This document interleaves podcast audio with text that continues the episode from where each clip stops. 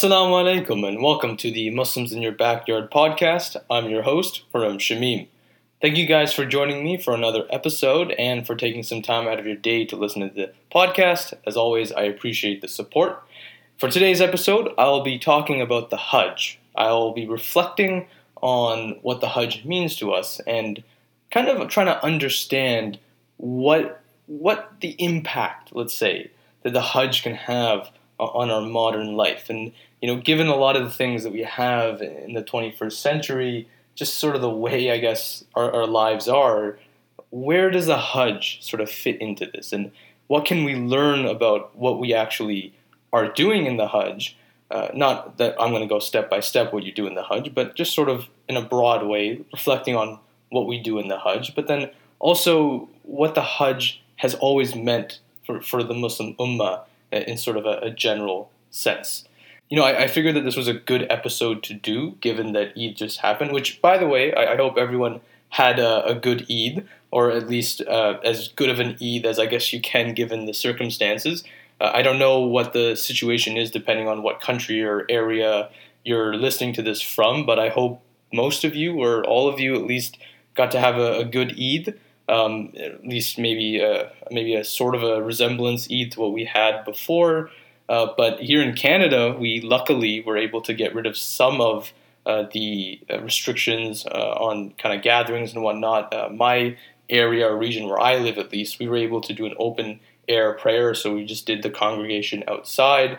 it was a pretty good day, I'm not going to lie. Alhamdulillah, it was a, a good it was pretty warm. Unfortunately, that was the only one drawback. It was really, really warm. Uh, but luckily, it didn't rain or anything, um, and it was a good day. Got to meet some friends. So, alhamdulillah, you know, I, I, I will say at least that uh, I, I, had a, a, relatively good Eid, but I hope, inshallah, you know, in the future we can all have a better Eid and, you know, wherever you are listening to this from, hopefully there as well, you, you know, we can get through this. And again, inshallah, the next time we have an Eid, there's no more talk about masks or any restrictions or anything of that sort because I'm going to be honest with you. If I have to hear another time where you know there's a restriction on this amount of people that can be in one spot, I might honestly lose my mind because I'm getting tired of it. I, I really am. So, inshallah, again, because I'm really trying to stress this year that we don't have to do this again uh, for another Eid. But uh, yes, from that Eid, sorry, which is why I wanted to talk about the Hajj. And you know, Eid Eid al-Adha itself is sort of a, a weird celebration, uh, in my opinion, because you know, like we know about like Eid where you have Ramzan for a month and then it builds up to it. Eid al-Adha is kind of weird because it just sort of happens and then it goes away. You know, like like I guess if you're doing Hajj, it's different because you're also building up to it. But if you're not doing on Hajj, like I, I wasn't, and I think most people you know that I knew weren't either. Eid itself, Eid al-Adha, you just sort of have it on any day and then you sort of build up you do all this preparation and then it's just gone. And then like this time around as well it was really different because it was in the middle of the week. So you kind of just did it and then you kind of just had to move on to, to going back to, to normal uh, you know life right after that. So it's kind of a weird weird holiday uh, in my opinion. And then you know in general um, you know the, the way Eid kind of works it, it is sort of a, a, weird holiday, quote unquote. You know, every other religion or area they have an Eid that, or sorry, they have their holidays. You know, is preset.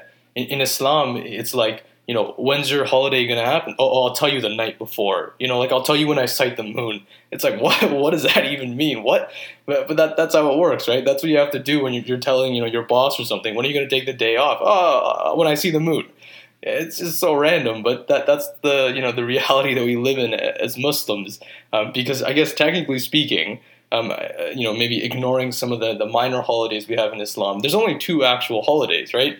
Eid and Eid. There's nothing else. So it's sort of weird that they both sort of happen in a a weird kind of circumstance, but. But anyways, anyways, uh, enough on the, on that. I, I kind of got off track here. I wanted to talk about the, the Hajj.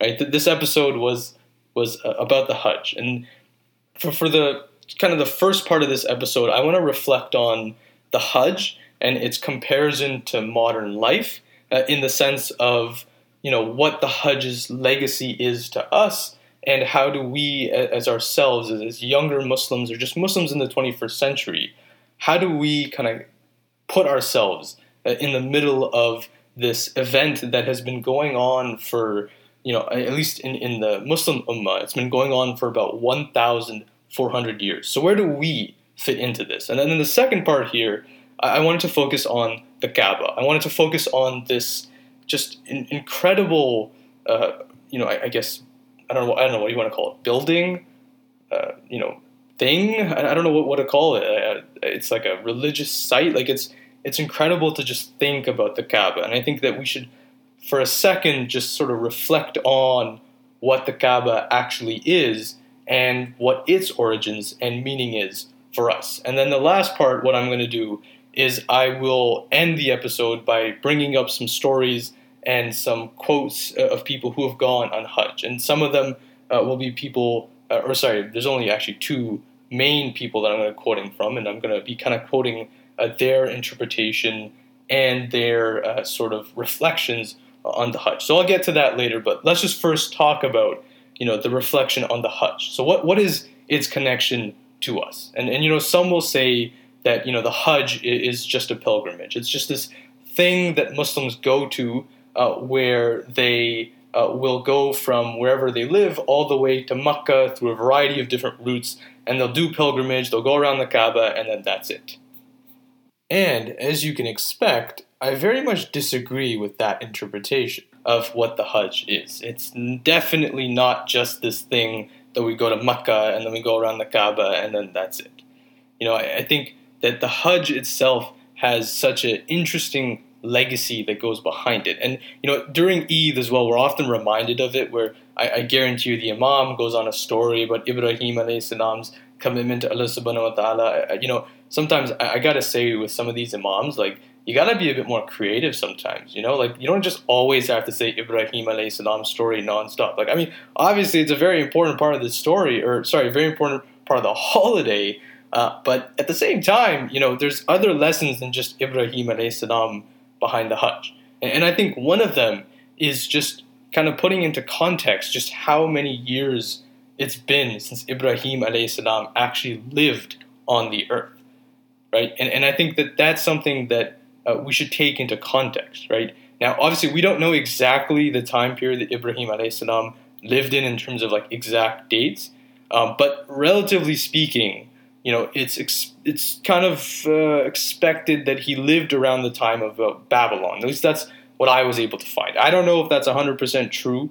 I don't know if that's you know 100% correct, but from what I could find is that he lived around the time of Babylon. And some estimates that I found said that he lived almost about 2,000 years before the coming of Isa alayhi salam. And, and but why I'm using Isa alayhi salam as sort of a marker is because that's the way that uh, the modern uh, you know European calendar set up. The you know AD and then you know be, uh, what's it called before death or after death because you know zero is is when you know Isa salam I think dies or whatever it is the, the European calendar, however it's set up.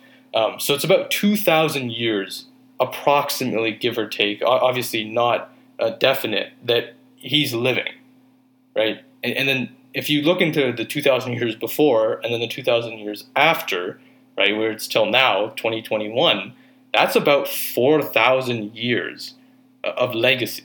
You know, maybe not just for the Hajj itself, but for the, the man who you know, basically sets the, the story into motion that creates the Hajj. The actual events that lead to us wanting to do, or sorry, us being commanded to do the Hajj. You know, the thing that the Imams often will remind us about, the things that, you know, the, uh, the people will read about, that they will, will you know, um, that we honor. It happened almost, uh, give or take again, approximately 4,000 years ago. Like, it's it's just it's amazing to think about the generations of people that have lived and gone since then and like even within just our ummah you know because there there probably have been ummahs that came before us right because ibrahim alayhi salam's son obviously he also uh, had you know uh, i don't know if he had followers per se but obviously when they built the kaaba there was a community that existed eventually around the kaaba right? And they followed the religion, of course, that Ibrahim salam brought uh, with his son. And, and they would have revered the Kaaba as well. Would they have done it similar to how we did it? Did they do it differently? Allah subhanahu wa ta'ala knows best about those uh, you know communities or ummahs that came after uh, Ibrahim alayhi salam. But what we do know is that at least to the point where the Arab pagans lived, they were obviously still pagans, and we don't honor them in any sort of way in that sense. But they did revere the Kaaba. The Kaaba was still an important part to their religion. So there had to have been some point where the Arabs, the, at least the people of Makkah, you know, for generations, they must have still continued to revere the Kaaba. So even after Ibrahim alayhi salam, you know, passes away, you know, his sons pass away, you know, the generations come after, they're still revering the Kaaba. They're still following that legacy. And then you come and fast forward to us. It's been 1,400 years, I think like 1,400 something years since you know uh, the the hijrah, where you know our calendar starts to begin as well, and you know all those years, people have been doing you know the Kaaba or sorry the the Hajj. People have been revering in the same process, you know, and, and now you think about all those generations of Muslims.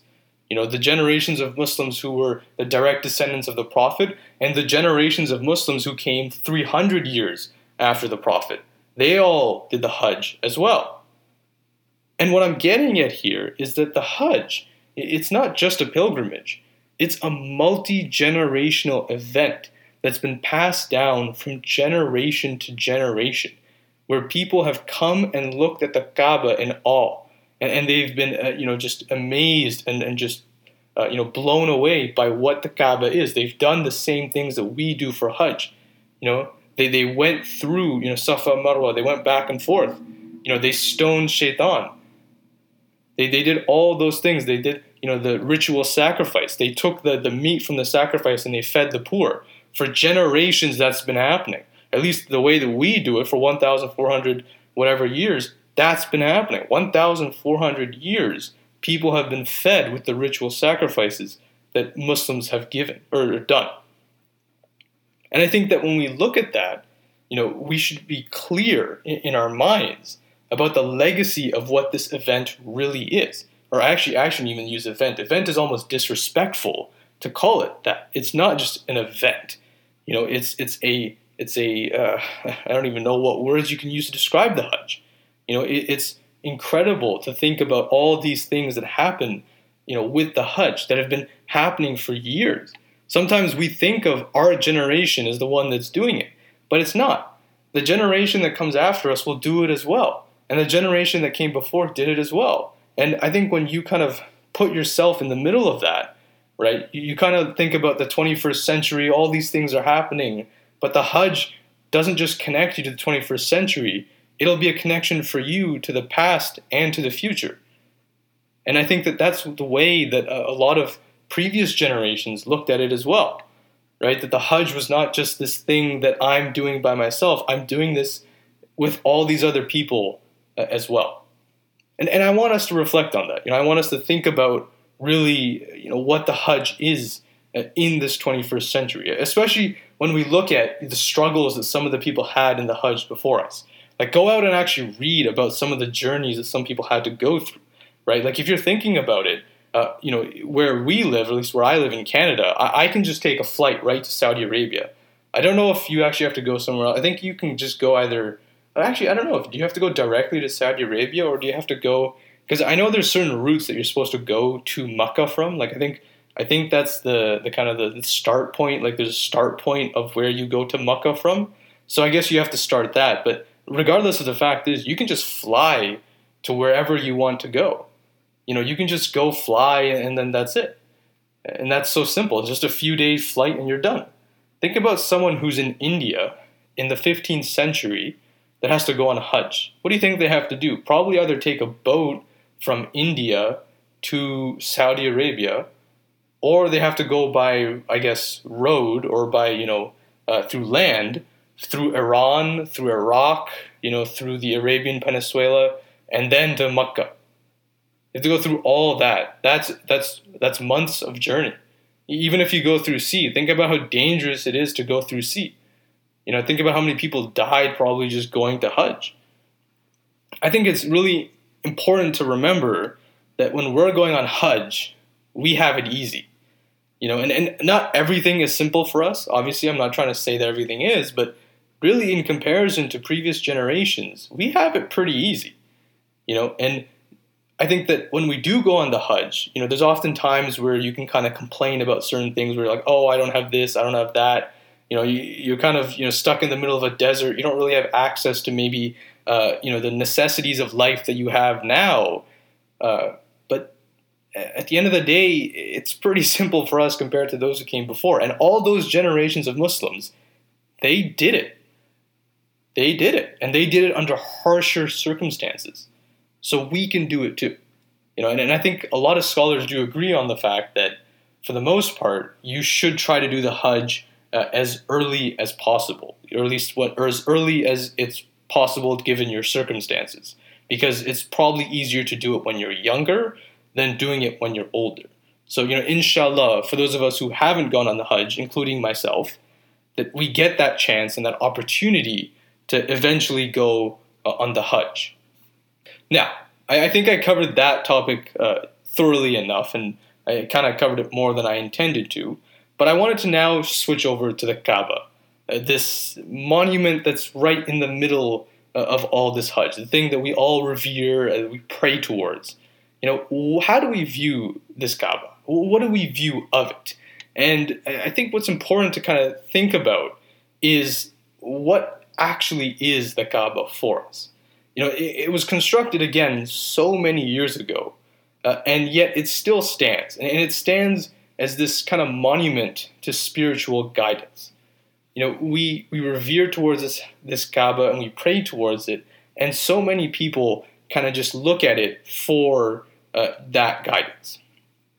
You know, and, and I think just looking at the Kaaba itself, it's sort of just a, a simplistic design. And I'll get into this later as well but it's just so simple and yet you know it's it's like perfect like it's it's perfectly simple like there's nothing too amazing about it in the sense that there's no big tower that goes behind it there's no you know big uh, i don't know like golden arch or something like that you'll see this in some like monuments even in the muslim world they have like this big golden thing around it like a you know minaret with like it's made out of gold or it's like massive and it's like reaching the skies there's nothing like that. You know, there's nothing.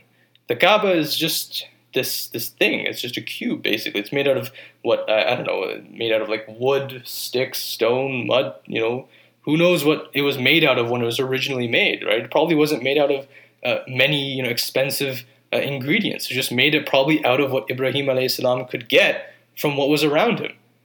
That's how simple it was made. It was just probably grabbed whatever he could make, whatever he could find, sorry, and then just made it. You know, and, you think about modern architecture as well. We have like all these cranes to build these massive towers and whatnot. Ibrahim salam did not have a crane. You know, he just had him, his son, and Allah subhanahu wa ta'ala, and that was it. Right? He probably maybe, I don't know, maybe he had a ladder, maybe, who knows. But he built it. Right? And, and when you actually go to the Kaaba, and for those of us who have actually seen it, I've gone on Umrah before, so I've actually seen the Kaaba. And when you actually do go and look at the Kaaba itself, you're like, wow, like this thing's actually bigger than I thought it was. You know, it's it's much bigger than you thought it was, and it's it's just so like it's mesmerizing to look at. At least in my personal opinion, when I went to Umrah and I looked at Kaaba, like there's something so mesmerizing about it, and I remember it distinctively. I I believe we went there. I want to say I think it was at night, and this is like in Saudi Arabia at night. It's clear. There's no clouds in the background it's just clear. It's dark. You don't see anything but just this black background to the Kaaba. And you're just standing there, and I was just staring at it. I remember it was just black in the background. And the Kaaba is this thing. All the lights around are just staring right at it. They're all just pictured right at it. You can just see the black background. All the lights are on the Kaaba, and the Kaaba is just there. And it just looks so mesmerizing to, to look at. In, and I, I know this is going to sound weird. This is to sound really, really weird. But when I was like looking at the Kaaba, it looked and felt to me like something was staring right back at me. And, and obviously, something was not actually staring back at me, but it's the mesmerization, I think, of, of the Kaaba itself. It's such a simple piece of, of, of, of architecture. Again, I don't know, I don't know how to describe it, but it's just it's a cube and it looks so nice. It's so appeasing to look at. I, I don't know why or or what the reasoning behind it. I'm sure someone could come up with something and say, "Oh, it's actually because of this." I, I don't care. To me, it's just because it's the Kaaba and it's it's just so perfectly simple to, to look at. So I, I think that at this point we've covered uh, the Hajj and, and, the Kaaba enough, and, and, I hope that you know what I, I discussed uh, allows you guys to sort of reflect on that, uh, on what the Hajj and the Kaaba means uh, to you, and you know, I hope that you know we can kind of reflect more as kind of modern Muslims, where we get caught up in everything that's going on in the world, to really think about what the Hajj and the Kaaba and you know even Eid's legacy is uh, to us. So now I wanted to shift to the last part of, this episode, where I wanted to cover uh, two major stories and sort of one minor story uh, that relates to the Hajj. And why I wanted to do this was because I didn't want to just reflect uh, through my own voice, but I wanted to use others uh, as well. And so the first minor story has to deal with a woman uh, named El Qutlugh Khatun. And so it's spelled E L Q U T L U G H, Khatun. And she is, to kind of I guess, summarize her life in a very simple manner a Mongol princess who went on Hajj. And so, to kind of put this in a context, the Mongols, of course, were a army that went right through, you know, most of the world. Obviously, they conquered all of basically, I guess, most of Asia, Central Asia. They ravaged the Middle East. They destroyed Baghdad. Um, they eventually actually were stopped by a dynasty called the Mamluks in Egypt, who gave the Mongols their first recorded loss uh, on the battlefield. So it's actually a very big deal. And you know, at this point, uh, it's the I think it's the 14th century, uh, and you know the Mamluks are essentially the strongest regional empire that exists in the Middle East. And so El Qutlugh Khatun, uh, I'll just call her um, Kutluk Khatun. Uh, she is a Mongol princess who, along with many other Mongols at this point, actually converts to Islam. And the Mongols were usually Buddhists and pagans, but after conquering some of the more Muslim majority areas, they little by little started to convert to Islam. And it's actually remarkable and amazing to think about. You know, especially Kutluk Khatun herself. You know, she's actually a descendant of Genghis Khan. You know, she and many of her followers were either descendants of Genghis Khan or you know people that were related to the people uh, who originally started you know the Mongol invasions. And these same people who ravaged the Middle East, who destroyed so many you know areas of, of Muslim, uh, I guess, uh, habitat, are now converting to Islam and continuing the legacy of Muslims. It's incredible to think about. You know, just a few generations after Genghis Khan ravages the Middle East, you know, uh, the Mongol invasions destroyed Baghdad. The same people who destroyed the area are now converting to Islam. And, and El Khutlu Khatun herself becomes a really big part in all of this because she actually pushes for, or at least allegedly pushes for, a peace agreement between the Mamluks and the Mongols so that the Mongols and the Muslim Mongols themselves, you know, the, the, those who had at least converted at this point, could go on Hajj.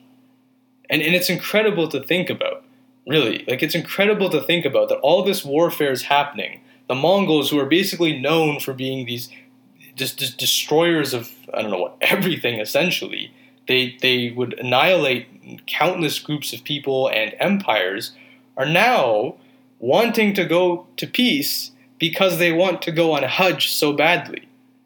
That's, that's essentially what the Hajj is at this point for them. You know, they, they are still allowed to go on Hajj. Like the Mamluks were not going to stop them, but they wanted to make it easier. And so they wanted to go on Hajj. And so they went for peace because of the Hajj. And I think that is incredible. And, and you know, it, it, there's a lot more to the story, and I encourage you guys to go look up El uh, Kutluk Khatun's uh, story, and I'm probably mispronouncing her name. Uh, so again, it's spelled E L Q U T L U G H, and then Khatun. Um, but you could probably just search up Mongol princess who went on Hajj and you'd find her. But it's just incredible that all this warfare is happening and it just ends because people wanted to go on the Hajj. And that, you know, that's one of the things that I'm talking about the 1,400 years of Muslim legacy to the Hajj. That's one of it. That's, that's one of the, the legacy that comes from it. it. Is that right there, the peace that came because of the Hajj. So that's the first minor story. Now I wanted to switch to the first story that I wanted to cover. So the first one that I wanted to focus on comes from uh, the 20th century, and it comes from a man named Muhammad Asad.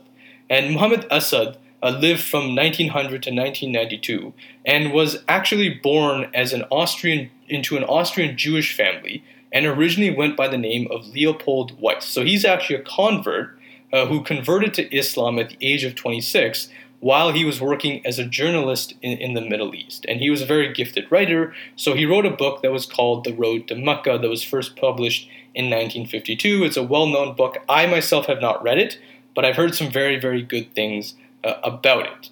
And so I got some quotes from the book uh, that really, in my opinion, describe very powerfully not only the Kaaba, but also, again, the, the legacy uh, of the Hajj. And so, again, I wanted to use someone else's voice to sort of reflect on the Hajj. And so he describes the Kaaba, and, and I quote, as There it stood, almost a perfect cube, entirely covered, covered with black brocade, a quiet island in the middle of the vast quadrangle of the mosque, much quieter than any other work of architecture anywhere in the world. It would almost appear that he who first built the Kaaba, for since the time of Ibrahim the original structure has been rebuilt several times in the same shape, wanted to create a parable of man's humility before God. The builder knew that no beauty of architectural rhythm and no perfection of line, however great, could ever do justice to the idea of God. And so he confined himself to the simplest three dimensional form imaginable a cube of stone. It's quite a powerful quote. And I, and I wanted to also touch on his next quote, where he says, All these architectural wonders I had seen, because again, he was a journalist, so he'd gone to many different regions of the world, but never had I felt so strongly as now before the Kaaba that the hand of the builder had come so close to his religious conception. In the utter simplicity of a cube, in the complete renunciation of all beauty of line and form, spoke this thought. Whatever beauty man may be able to create with his hands, it will be only conceit to deem it worthy of God. Therefore, the simplest that man can conceive is the greatest that he can do to express the glory of God. A similar feeling may have been responsible for the mathematical simplicity of the Egyptian pyramids, although there, man's conceit had at least found a vent in the tremendous dimensions he gave to his buildings. He's referring to the fact that the pyramids try to reach, quote unquote, to the sky. But there, in the Kaaba, even the size spoke of human renunciation and self surrender and the proud modesty of this little structure had no comparable on earth. So, those two quotes, in my opinion, were quite powerful and they reinforce the kind of simplicity and the humility that I think the Kaaba really shows us. And, and you know, comparable to so many other architectures, like he talks about, you know, the pyramids around the world, there's really nothing as, as simple and as, as beautiful as the Kaaba. And, and he also has one quote uh, about the black stone. And, and he talks about, you know, the, the black stone and, and its history. And, and he says, I quote, the Prophet, sallallahu alayhi wasallam, was well aware that all the latter generations of the faithful would always follow his example. And when he kissed the stone, he knew that on it the lips of future pilgrims would forever meet the memory of his lips in the symbolic embrace he thus offered, beyond time and beyond death, to his entire community. So there he's referring to the legacy of the Prophet Muhammad and he really connects himself again, like I talked about, kind of putting yourself not just me myself in this time, but putting yourself in the previous generation and the generations that came after you. And you know, again, it's a really good reflection on the black stone. Is that it's again one of those things that all of us do. We go and kiss the black stone, and it's it is kind of very, uh, I think, maybe humbling to think that you are kissing the same stone that the Prophet Muhammad also kissed. I don't think there's many other things left in the world that you can say that. You really can't. Everything else is probably gone. But that stone is still there. That stone, the Prophet ﷺ kissed that, and you can kiss that too. From Muhammad Asad, I wanted to shift to, to the second story. And the second story that I wanted to focus on was much more contemporary and modern. And it's on the story of Malcolm X. And so most of you probably know about Malcolm X. Uh, I assume you do at least. If you don't, he was a civil rights leader uh, in the American uh, civil rights movement uh, during the 1960s. He was very well known, and he was a, a well known convert to Islam as well. And so um, I'm not going to go through his own story that where he converts to Islam, um, but essentially he uh, he converts to Sunni Islam, and then soon after, or I don't know if it's during the same time that he converts, he goes on Hajj.